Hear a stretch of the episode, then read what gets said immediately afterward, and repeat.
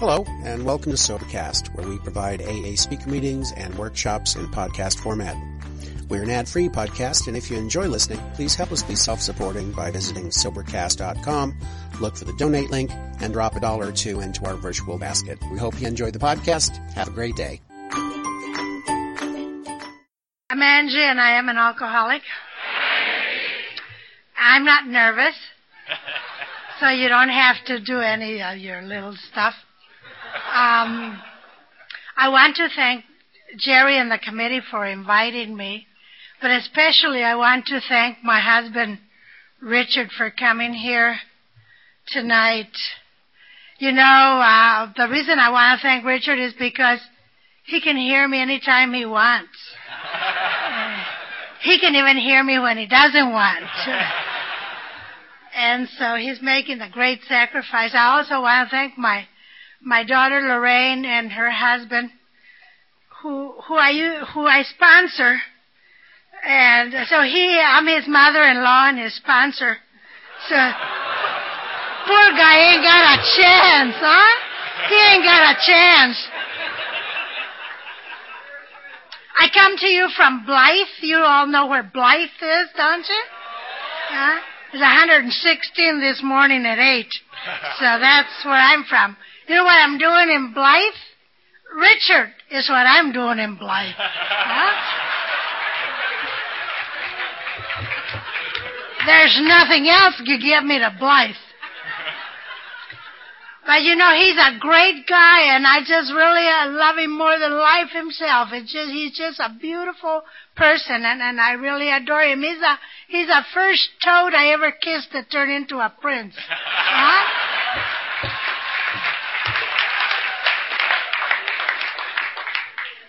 Love him so much that um, I've got him convinced he never had it so good. He thinks a woman's place is in the mall. and we're both dedicated to making me happy. Huh?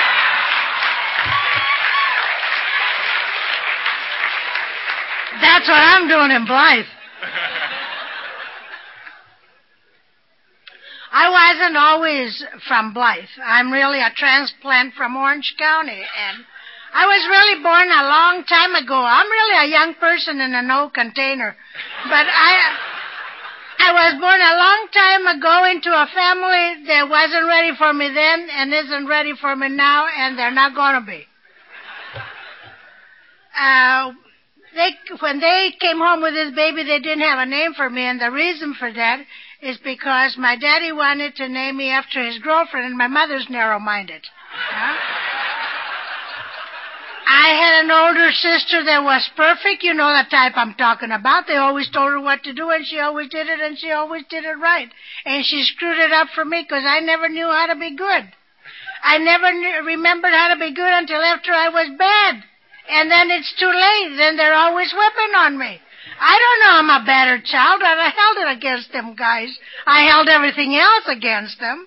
I just thought that's a price you have to pay for not knowing how to be good. Now, them people were divorced when I was seven, and my mother would say things to me like, You're just like your father. You know, she got them little purple lips. not, not blue lips because she's a Mexican. I'm a Mexican, in case you didn't know that.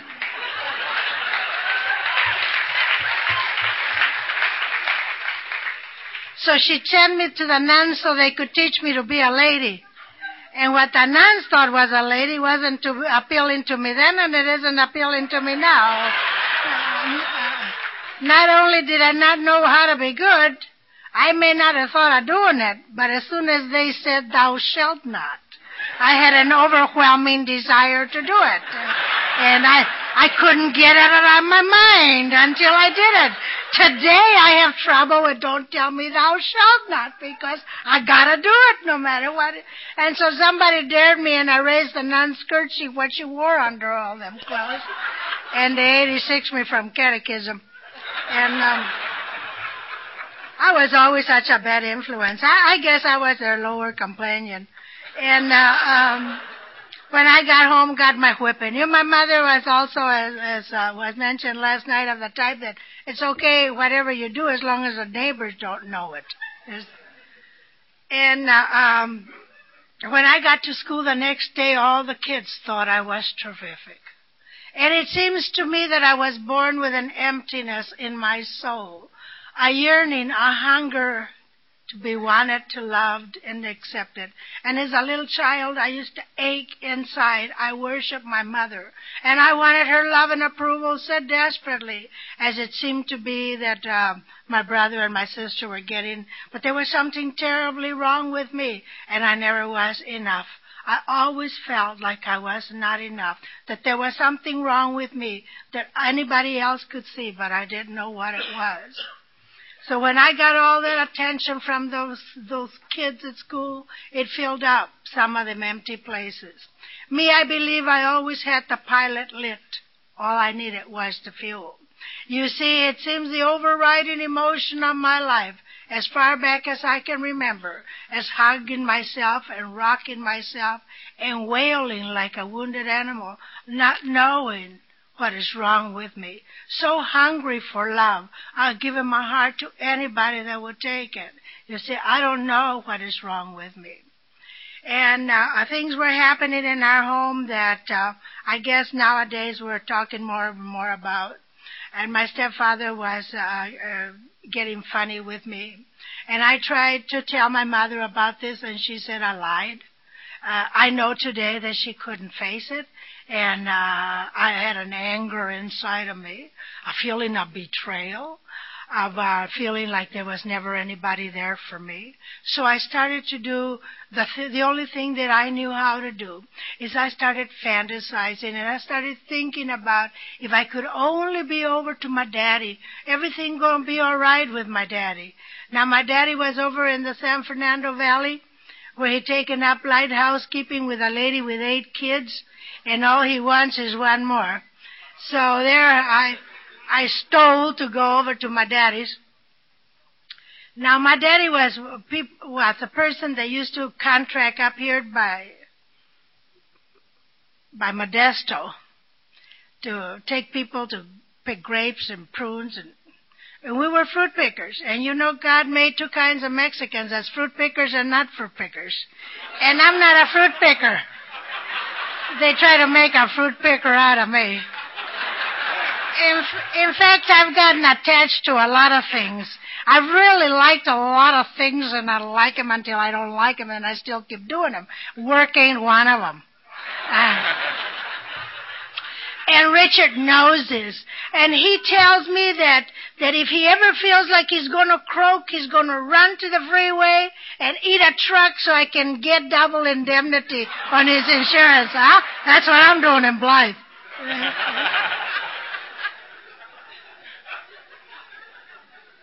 well, there we were picking uh, grapes for uh, the Gallo brothers over in the Twilight Zone in. Uh, in a little town called Livingston. Oh, yes, I know it, I know it. We stayed beyond the season with the Gallo brothers, and they gave my dad a case of sherry wine, and somebody must have said, Thou shalt not. I had a big water glass of that sherry wine, and when it went down, it went down good. Everything felt wonderful. It's just too bad something that good has to be wasted on social drinkers that don't appreciate it. Not appreciated it.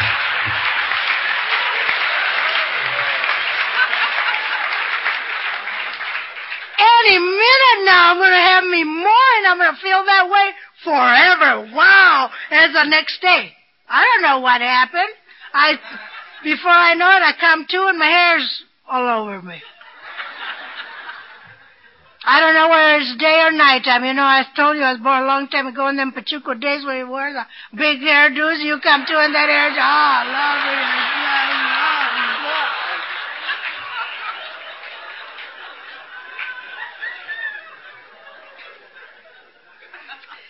You know, I, I had a sense of shame of being dirty that went all the way through me. I knew I had done something terrible. I was scared to know what I'd done and scared not to know. And it seemed to me I started a lifetime of looking at people's faces, trying to figure out what I had done by the way they looked at me. And you know, the way I felt about myself, I always saw disgust and contempt in their faces. And it also started a lifetime of uh, my saying, I don't care.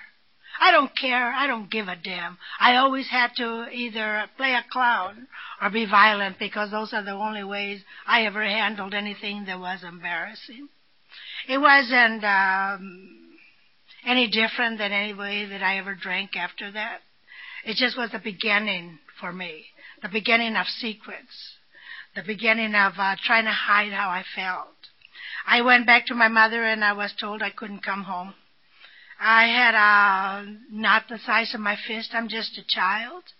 And I was told that uh, I couldn't come home. And I had no home, and I started running the streets here, living here and there and everywhere, babysitting, staying uh, with friends of my mother. And um, this is the time when I discovered the booze and the boys and the cha cha cha. God! I love the booze and the boys and the cha cha cha. And you know, we to, we Mexicans we like to join them gangs and beat each other up and call it fun. we have them parties that last a whole weekend. If you don't have several knifings and several shootings, you don't have no fun. You know, always got to be in the middle of all this bullshit. That's a lot of fun. I also don't know how to work, so I take up burglary. I, I really, I mean, I'm too young to work. And your things are always much more interesting than mine. If anybody ever lived over in Lemon Heights in the late 40s or early 50s in Orange County, I'd like to make my amends tonight. Probably your grandparents live there now. Anyway, I really was surprised when the state of California discovered me. They they didn't understand my case was different. I was only having fun. They took me before this judge that looked at me, and there's they said my mother and all the mother purple lip people sitting there, you know. And I'm sitting there slick, hip, and cool with my. Uh, that time we used to wear our collars up and slouch down on our seats. And the judge asked me, well, young lady, what do you think we ought to do with you? And I said, well, you're the judge, man. You ought to know. I was the wrong person to have that kind of an attitude for. So he sent me up to do a little bit of time for the state of California. And um, I'm supposed to do nine months, so I do 13 months because I don't know how to be good there either. Uh, I, I'm a walking bust. I got caught at everything I ever did. And uh, when they finally let me out, I thought I'd be the only gray-haired little old lady in the girls' reformatory. When they finally let me out, took my first inventory. I don't have a job, I don't have a home, I don't have any money, I don't have an education. I'm thinking, what in order? I can't go through with it.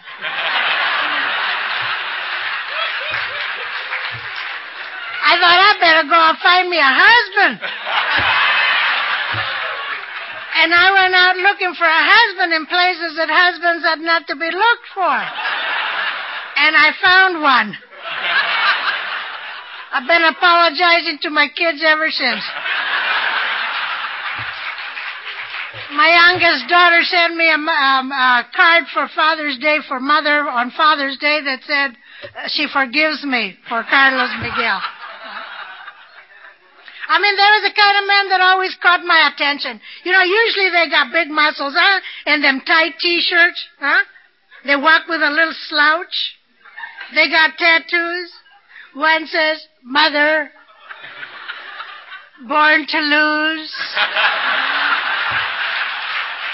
they got slick black hair, shiny eyes, all teeth. And they say, What's happening, baby? Oh, God. I used to think that look was charisma, but uh, today I know it to be psychosis.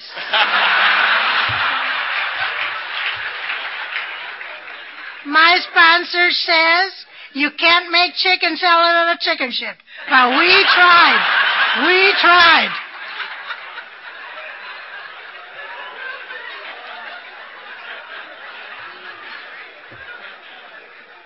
He built them castles in the air and I lived in them. And three months later we were pregnant and I was married. And I married a mainline heroin user. You just don't live happily ever after. One of those. Very exp- exciting, but not very happy. He had an idea of what a good Mexican wife should be, and I had a good idea what a Mexican husband should be, and never the twain shall meet. And we both got the scars to prove it. Now, after a while, he don't want me to tell him uh, things about his mother and his grandmother and the who his father was and So he wants me off his back, so he introduces me to little white pills with crosses on them. He don't want me to drink because he hears about all them stories about me when I'm drinking, so he lets me take little white pills with crosses on them. I don't know what they are. But I had one eyeball over there and one over there, and I'd make baby clothes all night long. Could not tell whether I'm putting it together or tearing it apart. You know, I just drink coffee, smoke cigarettes, chew gum, sing with them mariachis, clean your house with a toothbrush all at the same time. I don't need nobody else there to have fun. I'm having fun. Three days later, I'm still having fun. God, I want to quit having fun. I just can't stop doing that. Once I started taking uppers, I got a takedowners, and I found the secret to the blackouts. And I thought, well, I started drinking whatever would get me whatever I place that I wanted, and I was very, very busy. By the time I had my baby, I realized this man didn't want to be married, and I figured out he didn't want to be married to me because he found out that thing about me that everybody did sooner or later. So when they put that baby in my arms, my heart sank. I felt like finally somebody belongs to me. That baby belonged to me and nobody had ever belonged to me. And I would sit by the hour I promised my baby. I would never beat her, abandon her, and discard her as I had been. And I meant it with every fiber of my being. I just adored my baby. And you know, I still feel that way about her. She's sitting over there. I love my baby.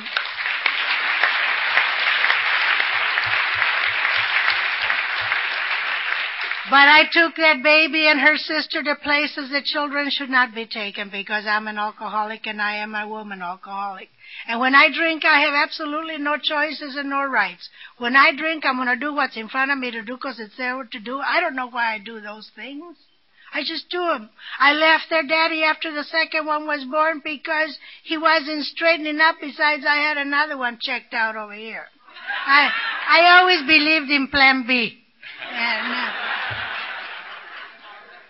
this guy, his name was Danny, but they called him CB. That was his nickname, stood for crazy bastard. So, you know.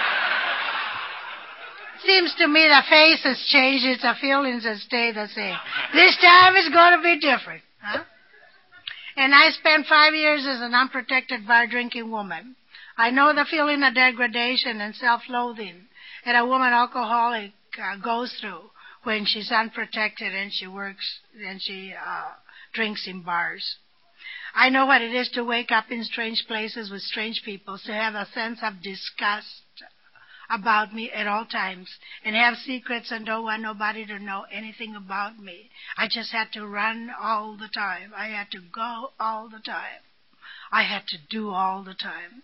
Because many a times I would come home where there was not enough chemicals inside of me to kill what I had in that cold water shack when I would turn the light on and there was mice on the filthy floor and the sink would be black with cockroaches and in that shack lived those two little girls that the romance of being a mother had long since died and the responsibility for them choked me.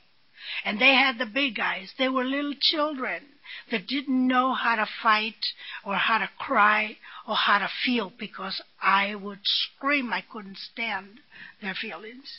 They were little girls that had the big eyes. They could not tell when I would hug them or when I would beat them.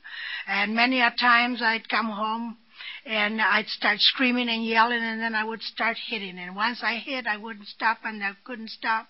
And it was like watching somebody else. And I'd say to myself, "For God's sake, stop!" And I couldn't stop until there was blood, until there was tears, until there were screams, until there was prayers. You see, this is the ugly side of my disease. I didn't come here by myself. I brought two little girls that, if I could change anything, would have been the treatment that they got as children as babies, with unprotected by even by me, who they needed protection from. And after five years of this, I started getting letters through the mail from my dope fiend husband that was someplace in Texas, getting the cure, saying, Babes, this time it's going to be different. And you know how you and I clutch at the straws. Yes, this time it's going to be different. We made the Mexican geographic. We moved about 30 minutes from Mama. And, uh,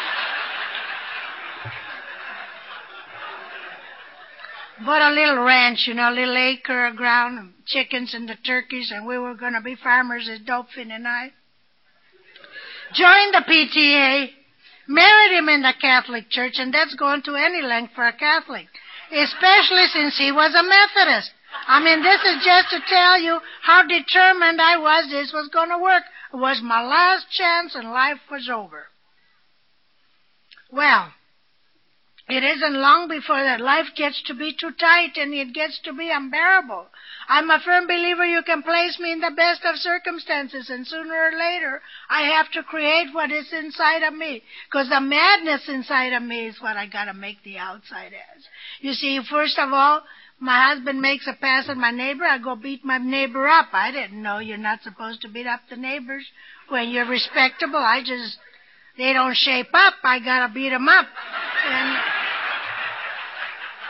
I always try to kill all the men came into my life too. They'd behaved. I wouldn't have tried to kill them. I just wanted them to shape up. Anyway, uh, he started making the runs to the, his connection in Orange County, and I started making the run to the wineries. The best I can say about uh, Mira Loma is in the middle of four wineries, and it's very close to Cucamonga. You know, Cucamonga is wine country south. I think some of the wine I drank never saw the grape, but it got the job done. My drinking started to change where before I had been a, a bar drinker and a party girl, I became a bedroom drinker. Now is a time when uh, I started withdrawing from people. This is a time when I started running off anybody that wanted to come around me. They made me feel uncomfortable. They made me feel guilty. I was tired of shaping up, of shaping up for them. And so this is a time when I learned what the word despair and agony and utter loneliness. I know those words. I learned them in Alcoholics Anonymous. But I experienced them in a dirty bedroom in Mira Loma where I used to lay on my bed in a fetal position and cry out and cry out in agony because I had come to the place in my drinking where I drank and I drank and I drank and my mind was in agony, but uh, I, my body was drunk and I couldn't stop this. I started looking for answers. I started going uh, to churches and reading the Bible. I, I started going to churches where they they dip you, they dunk you, they sprinkle you, they throw flowers at you, they they study with you. I mean, all I tried all kinds of stuff till I realized God didn't like me. That's why I couldn't. Eh, I used to go to churches where they'd say, "Who wants to be saved?" I'd be the first one down the aisle. I'll make sure I'm getting mine. So I'd go get saved. I went home, got unsaved. I don't know. I just. Over and over and over again. I just got weary and I got tired. I just saved my sleeping pills because all I wanted to do was die. Dying was not something I was afraid of. I embraced the thought of dying. I love, I just wanted to die. I envied people that died. And so I saved my sleeping pills and waited until this man was home one day because I couldn't seem to kill myself and have those little girls find me. So he was watching television, and I said, I'm going to go kill myself. He said, all right. So we had a slight communication problem. So uh, I went and took a bath and cleaned my house just in case I died. They wouldn't know how I was. So I went uh, to bed and died. And um, I came to a couple of days later. First thing I saw was a little dog there. They had replaced me already. And, uh, but that's how I felt. I felt like a piece of meat that nobody wanted, you see. This man had been in bed with me both nights while I was in that coma, and never once did he consider taking me to a doctor or to a hospital, you see. Nobody wanted me around. And here I couldn't drink and I couldn't be sober, and I couldn't live and I couldn't die. I came to on what has got to be the loneliest day of my life. I had no place else to turn. When I've looked upon that day with some semblance of objectivity, I realize that my higher power has always had his hand upon my life, even upon that day. You see, there's a knock on the door, a lady from the PTA. If there's somebody anyone to see, it's a lady from the PTA. And there stood Mrs. Clean. Say, hi. Oh, Jesus. I must have been downwind from her. Because uh, she asked me what's wrong, and in a moment of weakness, I let her in. I tell her what's wrong. Why I'm trying to kill myself is because of this SOB, how he done me wrong. And she stayed with me, and she uh, cleaned me up and talked to me, and I don't know what she's saying, but somehow throughout the conversation, she asked me if I ever heard of Al-Anon, and boy, you know how you talk too long? That's the way I did. I just talked too long, couldn't back up any longer. And uh I said, no, I'd never heard of Al-Anon, but I got the idea that if I went there, he would straighten up. So she cleaned me up and took me to Al-Anon. And somehow I didn't fit in in Al-Anon. I, um, I felt a little bit like a whore would in a nunnery. There was, uh, absolutely no identification between me and them square broads. You know? But I smiled at them. Someplace along the line I'd heard I had a beautiful smile, so I gave him one of those. the lights are on, but there's nobody home. Smile. I found out years later they used to laugh at me. I thought I had them fooled. Anyway, uh, I don't know what's going on. You know I'm in a fog for the longest time, and this lady introduces me to her doctor. Well, I have another source. You know how you always something good always comes out of everything. And uh, I'm getting weirder. That she's still taking me to Al-Anon. I don't even want to go there anymore. And I hear the word release, and I told him how I was, came home and told him one day how I was going to release him. So he used to sleep with his clothes on and a knife under the pillow. And I'd sit in the corner with a big black coat on and watch him. As he'd be a snoozing, I'd go take a little peek at him. He'd go, oh, God, I just, I just loved that it was almost sexual. You know, I just, I,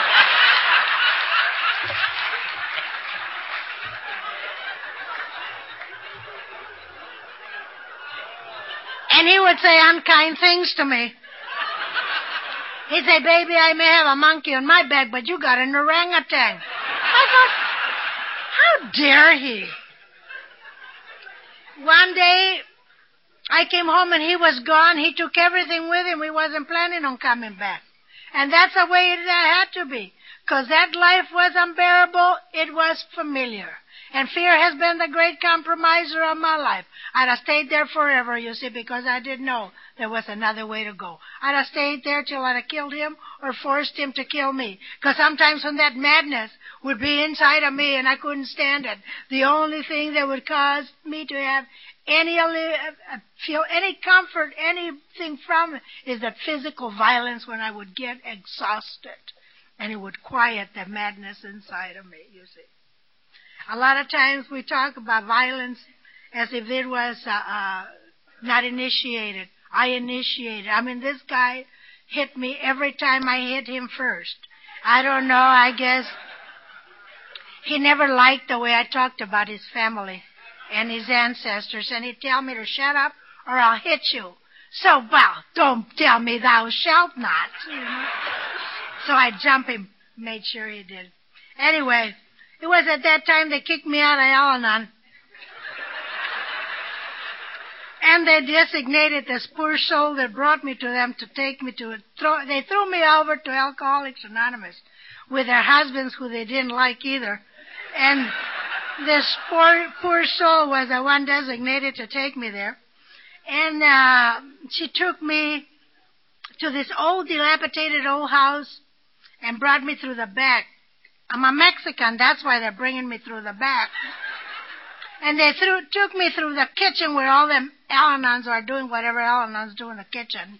And, uh, and I am looking in their face. I'm not about to give them the gratification of seeing the contempt and disgust that they're going to have for me. I just look at my feet and walk right through them, you know. And I walked into Alcoholics Anonymous. And the very first thing that attracted me to you was the music of Alcoholics Anonymous. I listened to that belly laughter, that smile that reaches the soul and that shine in the eyes, and those are the sounds of Alcoholics Anonymous. I don't know what you're talking about, but I heard you. It was the music of Alcoholics Anonymous that drew me to you. And newcomer, you be lucky like me. You just sit there and let it wash over your soul as it washed over my soul. And I hungered for it, and I wanted it. I just thought it's too bad I'm not an alcoholic.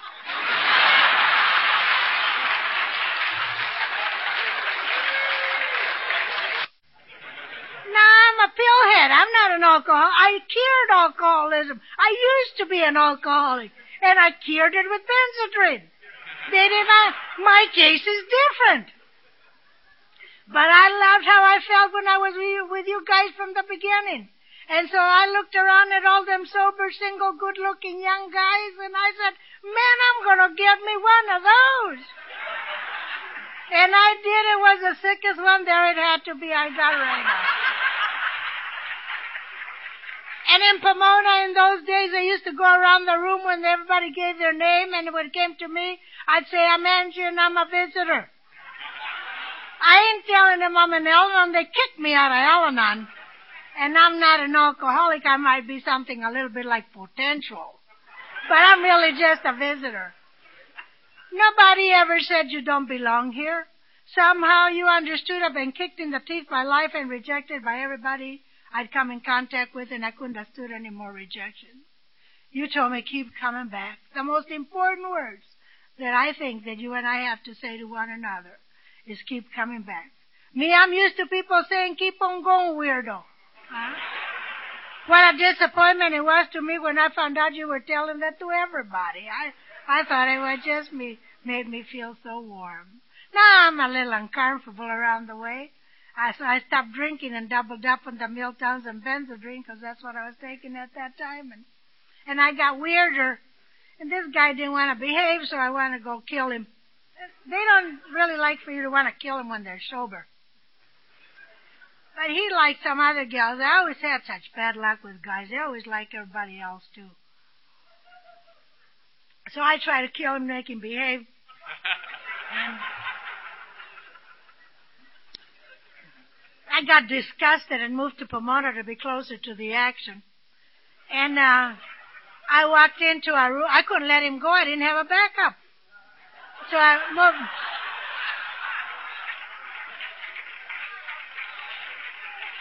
I mean, talk about doing it all wrong, huh? I walked into a room one day. There's this cute little boy. He had big blue eyes and blonde hair. I have an affinity for blue eyes and blonde hair. Today it's blue eyes and gray hair because time she marches on. But uh, he just got a boys' reformatory, and he's talking and he says he don't have a girlfriend, he don't have a surfboard, and he don't have a car. And I think to myself, come here, little boy, I take care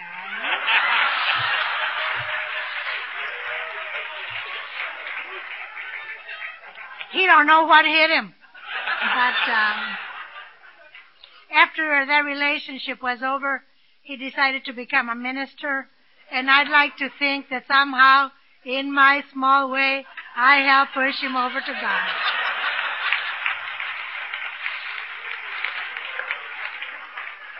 I don't like women and I don't trust men, and that doesn't leave you much. And I never heard anything about withdrawals, and I never heard about anything except keep coming back and live happily ever after. Uh, you never told me about walking them streets without any skin on. You didn't tell me about them blackouts without drinking, where I'd be talking to you all of a sudden I didn't know who you were, what we were talking about, or what day it was. I uh, they'd say read the book. That was a funny. I read the book, I read the same paragraph 10,000 times, and it still didn't penetrate. You know, I said, so I couldn't believe that anybody as smart as me could be so dumb. I just had always had, I guess it was the delusion that I was very bright. Well, I soon found out how bright I was. I couldn't read the book, but I could read you. I loved how I felt when I was with you guys, especially when I was with that cute young thing. He was the first man that had ever been kind to me. He was the first man that had ever been gentle with me. And everywhere that he went, he wanted to take me with him. Me that had always been used and abused by every man I'd ever had. And I'd have stayed there forever if I could have, you see.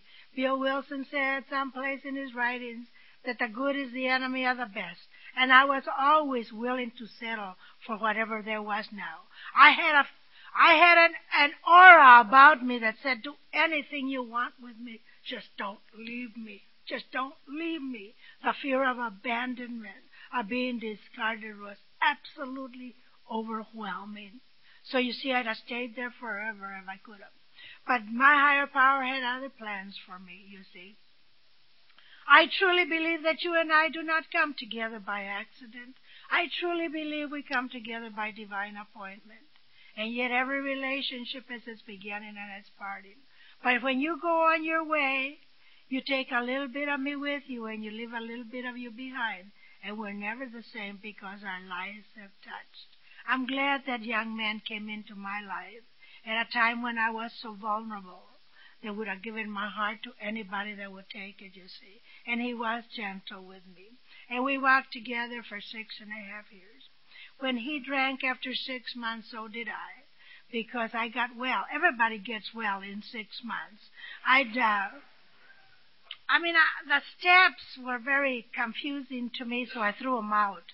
Um, I didn't know what you meant, and uh, so I just went to meetings and smiled a lot. And uh, with that kind of an attitude, of course, and when he drank, I drank too. It was not my worst drunk, it just seemed to be my most hopeless one.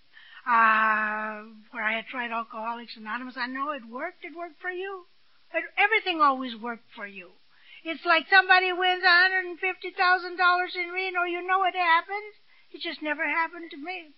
And I came back because a man named Carson went, uh, called me up one day and brought me back to Alcoholics Anonymous. I told him I couldn't go because I'd been drinking and you know, my drinking, it was like I had never stopped. I just took up right where I went up, where my body was drunk and my mind was in agony. The, I drank all the fun out of the bottles, you see, I know because I went out and convinced myself.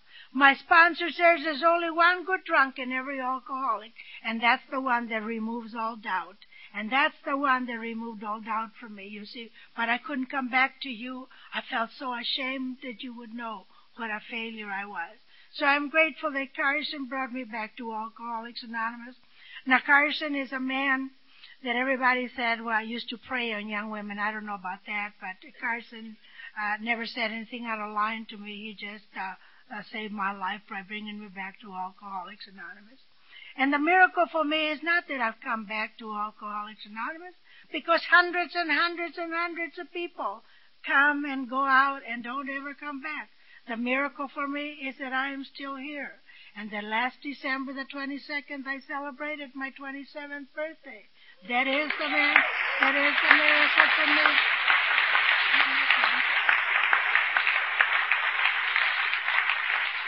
And the victory is not mine. How could it be? I belong to us. And the reason that I'm here tonight is because I belong to us. I'm just tired of going anymore. I feel like Jesus, you know, Blythe is about a hundred miles past any length and driving any place.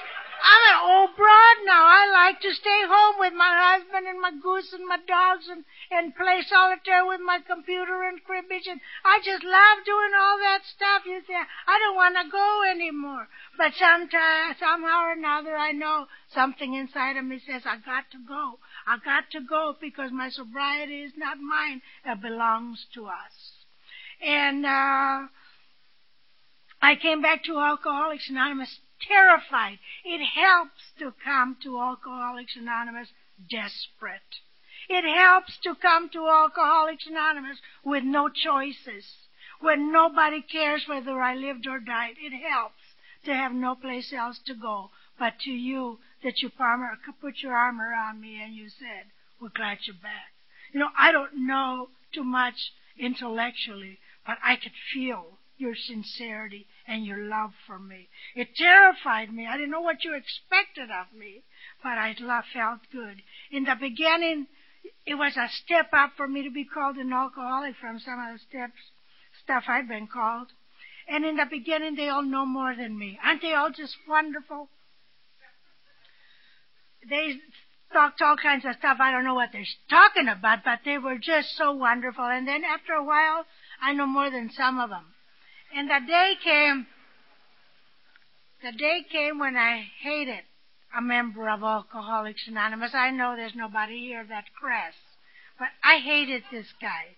I mean, I used to have all this by the time, then I started reading, you know how stuff clears up, and you start reading, you start understanding a little bit of what they're talking about, and you want to tell them what you're doing, and you go to meetings, and you, and you go, alcoholic and I'll pass. Just used to piss me off. I hated this guy. I hated this guy. I hated the way he walked, the way he talked, the way he looked, the way he smelled, the way and I know I hated him because uh, I he went to a meeting every night. He was there every night. I mean, he was over twelve and a half years, unmarred by a day of growth. I mean, I'm a, I'm a, I'm a newcomer. I'm supposed to go every night. What's he doing 12 and a half years still going every night? And I wasn't happy till I saw him, you know. now, I don't know what to do with all these feelings because you say uh, resentments are the number one offender and for the alcoholic it's fatal. And I said, Jesus Christ. Now, I still don't like women anymore just because I'm sober. I don't like those that got a lot of time because they look at you. I don't want. I I don't want them looking at me. I don't know what their look is seeing, but I don't want them to see it. Today I know they do know. That's what made me uncomfortable. I don't like them young ones because I got this young sweet thing and I'm like a monkey with its monklet, trying to protect him from all them young girls. But the guys are always much more uh, friendly. Uh, especially when you're cutesy cute and 32, and they like to pat you on the head, and yes, and rub you, you know, rub against your boobs and pretend they didn't, you know. That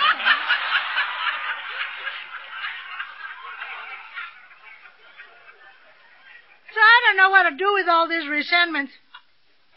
So I go to some of the men that look like they know what they're talking about. God, I was sober before God did. And uh, it put my smile, you know that smile? I say, how do you get over resentments? And they say, turn it over easy, does it, this too shall pass one day at a time, go home, read the book, and coming back and don't drink.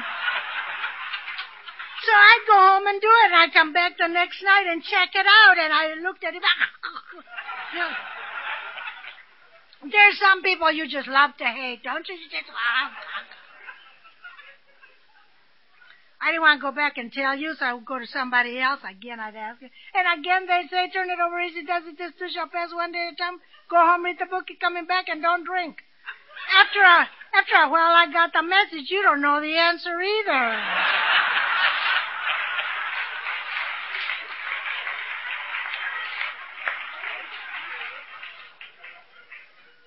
I just keep doing that stuff so you won't find out there's a fraud among you. I was terrified you kicked me out. I didn't never knew you could come back, come into a meeting late or leave early. I just thought you just had to go in there and suffer, no matter how bad it was. One day this guy had some kind of a little old problem, nothing major like mine. I had lots of problems. Money. Money and men were my problems. I always thought if I could only find a man, I could have enough money, preferably a man with money. Is that way you kill two birds with one stone? This guy's talking about some dribble, you know, somebody's got terminal illness or something. And, uh, he starts to cry and I'm embarrassed. I said, God, he's crying. How embarrassing. Hasn't he ever heard of John Wayne Iwo Jima, Pancho Villa, Emiliano Zapata, somebody, for God's sake, is crying. After the meeting, they all go put their arm around me. I say, oh, heck. They all go put their arm around him, and I think I'm going to have to go hug him too. so I go give him one of them stiff arm hugs. You know them stiff arm hugs? Just in case something he's got's contagious, you know. he didn't have any class. He just moved right in and on my shoulder and started to cry. Oh, Jesus, what do you do then? And you know, something happened. Something happened to me. The pain in him reached out and touched the pain in me. Because certainly I had known pain in my life. And your pain had never been important to me. My pain was. It was the very first time somebody else's pain reached out and touched my pain. And the love that you had been giving me and showering me without any reservation, without any expectation, reached out and touched him, you see. And I, for the very first time, I cared for another human being. For the first time, I cared for a member of Alcoholics Anonymous. And it was a turning point for me. There have been many, many turning points, but that was the first one for me. I was sober nine months, and it was the longest time that I ever felt like I that I was sober. And it was a beginning of me feeling that I belonged here. That I belonged here. I never belonged here before. I was always not belonging over there or in here. Always feeling like I have to pretend to you. I always pretended everywhere I went that I belonged. But this was the first time that I felt like I belonged here. And you know, I belong in Alcoholics Anonymous. Wherever I go today, uh, wherever uh, that I am with you, I have the same feeling of belonging. I have found a God of my very own here in Alcoholics Anonymous. A personal something inside of me that has been tapped someplace along the way. I don't know how it happened. I just know that these steps that we have do not care who work them. Do not care how sincere I was. I was never sincere or believed that those steps would work. I just did them just to please you. Besides, I was a scared Johnny Harris would never talk to me again if I didn't do him. He was uh, my hero. Johnny Harris was my hero. Didn't hurt that he was good looking and uh, but he always talked to me and inspired something in me. The hunger and the love of Alcoholics Anonymous. That's what he inspired inside of me. And, uh, and uh, uh, so I kept doing a lot of the things that you told me to do. But uh, I had a sponsor. She volunteered to be my sponsor, and this lady told me I had to give up that young man, or one day he'd give me up. And uh, she said I had to stay home and learn to be a mother. And I didn't know how to be a mother. I didn't even want the job. And uh, uh, I didn't know how to live without a man. I'm not talking about sex. I'm talking about somebody to hold me close and make that lonely, horrible something go away for a little while. So I did the most reasonable thing for me is I gave up the sponsor. She she she made me feel guilty.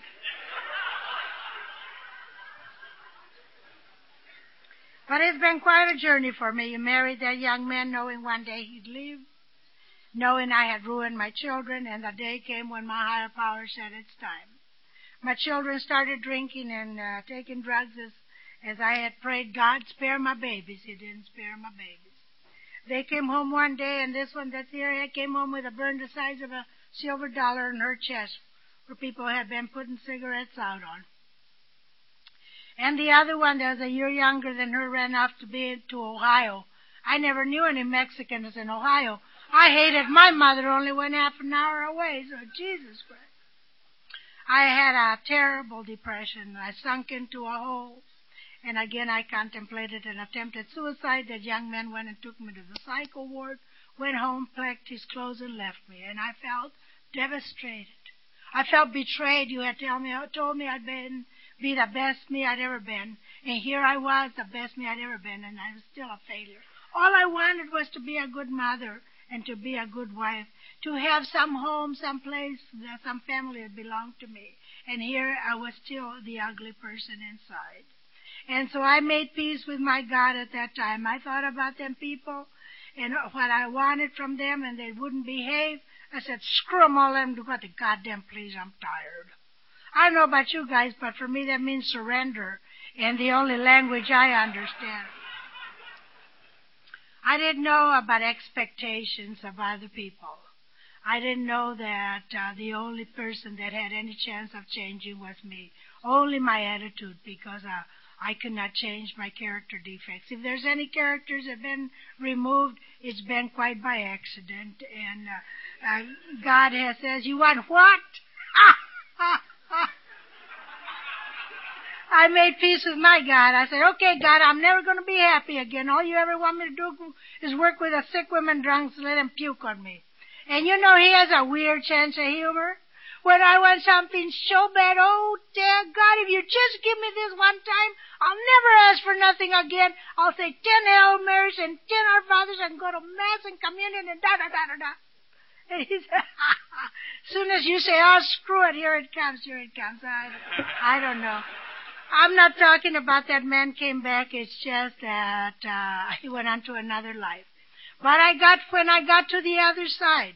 You know, you have to go through a certain period there where where you wanna put a shotgun about two inches from his belly and blow his guts all over the place, or pour booze in his coffee, or run him down the freeway back and forth, back and forth till till he's flatly like tortilla. My sponsor says they don't lock you up for being crazy, only for acting crazy. And she also assures me that if God removes all my character defects, I'll disappear. So. When I got to the other side, I touched a power and a strength that was way down inside of me. And I realized that nothing and nobody could ever own me again. Because after all that's said and done, there's only you and me, God, anyway. Hmm? There's only you and me, God, anyway. My job is to trust God, but turn my will and my life over to His care and, and turn it in every day by saying, "How can you? How can I best serve you? How can I best serve you?" Is my prayer. It says those are thoughts that must go with us constantly. And that's what I try to do today. But I, you know, I had a lot of stuff to go through to get to that place. A lot of, a lot of people. And a lot of things to go through. Now also I started working with women. Now you know I don't care what happens to them. I just, they're such whiners. I mean, that's a job I like for myself. I don't like them whining and I take him to meetings, I bring him home and stay with me and all this kind of stuff. And you know, I act as if I care. I don't care. But someplace along the way, God throws in a joker. You know, you don't care one day you care. Where'd that come from? Where'd that come from? You start telling them all this tale of woe and they start laughing. And uh, you don't know why the, what's going on here. This program's funny people in here, we're funny. we got the language of the heart that don't take ourselves so serious. And when we do, we say, ooh.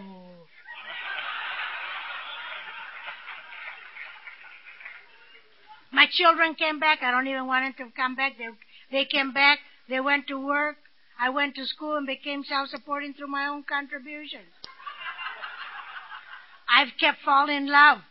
I said, you know, one day at a time I don't drink because I'm an alcoholic. One day at a time I don't steal because my sponsor won't let me.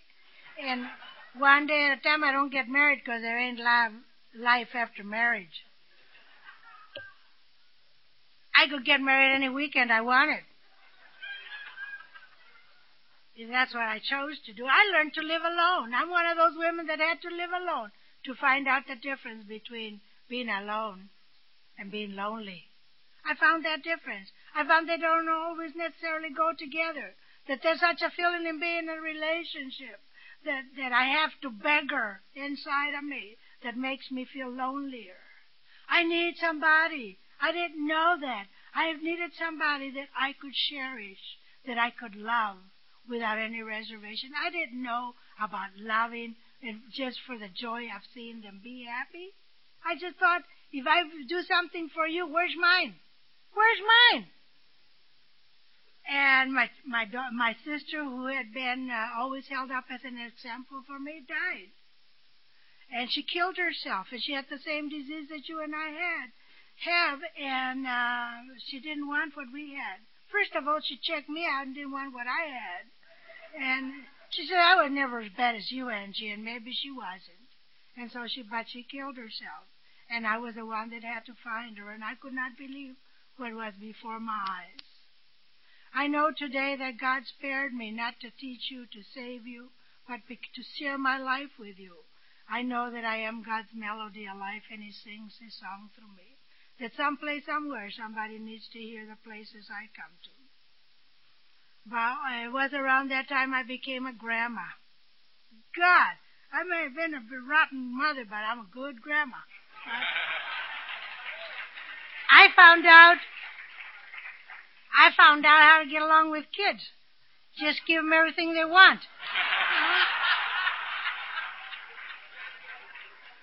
it was also pretty close to that time I fell in love again. Oh, Jesus. I fell in love with a newcomer. If that offends any spiritual giants, I'll tell you it offended me. But, uh, you know, he was so cute. He was so different from anybody I ever known. He never knew anybody like me. There's a cowboy farmer I never knew no cowboy farmers. I was his counselor in in a treatment program. And I know it, and I know all that stuff, you know. I know you're not supposed to do that. He went home and started sending flowers and cards and phone calls and well I took him to a conference with me once, and you know his eyes are still spinning and his head's going. Kind of those little dogs that they have, the Mexicans have, we have in.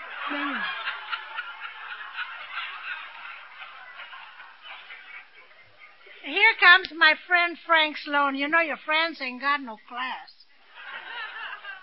And he looks at me and he looks at him. I'm trying to hide him back here.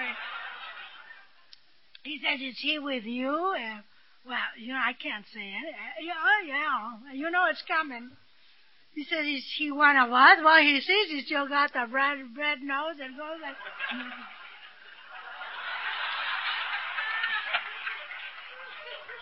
And he says, how long's this guy been sober? I said, oh,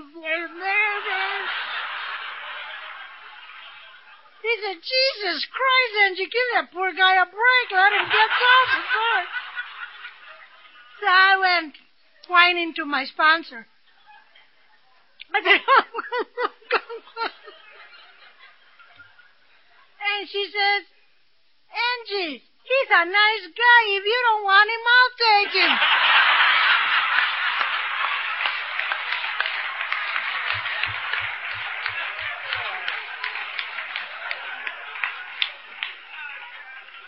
If it's good enough for my sponsor. I hope some of you have had the privilege of meeting my sponsor, Mary Reagan.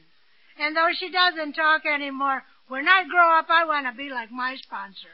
You know, she talks to me in ways that I talk that way to the people I sponsor, they never talk to me again. She tells me stuff like, Angie, you have to sit in your own shit just 'cause it's warm. Or, uh, when life's really heavy and you know how you're supposed to go to your sponsor, she says, who's not doing it your way? Go, re- go read the last page of step seven and the 12 and 12. Uh, you know, and, uh, that shapes me up. I'll be darned if that old broad's gonna get it over on me. Well, I also found out another secret, another secret at that time. that if you're afraid somebody's going to find out something about you, just tell them. And then you won't be afraid. Because it's some secrets that make me feel different from you, you see. I, it really is freeing to say, I don't care who knows me. This is who I am, and that's what I'm about. The good news is that Richard and I uh, will be uh, married 13 years next month, huh?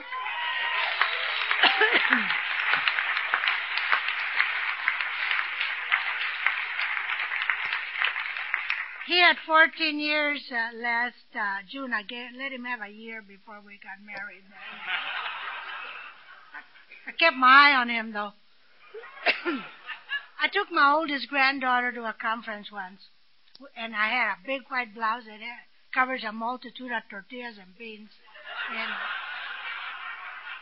white pants, and uh, she looked up at me and says, Grandma, you look just like the white angel.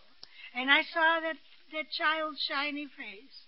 And she looked at me with that magic that our grandkids have for us. You see, she never had to see me look like a monster or be a monster like her her mother has. You see, all she's done is seen is what you've done with me. Another miracle that has happened is that my daughter celebrated 12 years as a member of Alcoholics Anonymous in May.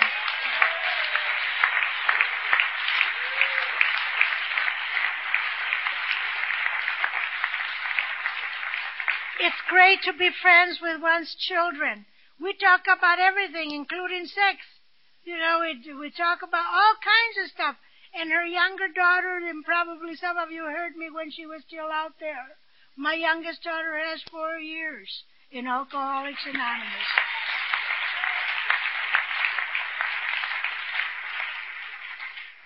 His grace has certainly blessed our family, isn't it? We have a sober family. And it's wonderful to walk in the sunlight of the Spirit. Richard and I, I can't remember the last time we had a fight. Usually when we have a fight, we say, we, it's usually in public and call each other four-letter words, you know. But Jesus has been mine. I can't remember the last time my daughters and I had a crossword, you see. We are a family that works a program of Alcoholics Anonymous. And remember that tomorrow is not promised to anybody. That if there's any time, that it's today. The love is for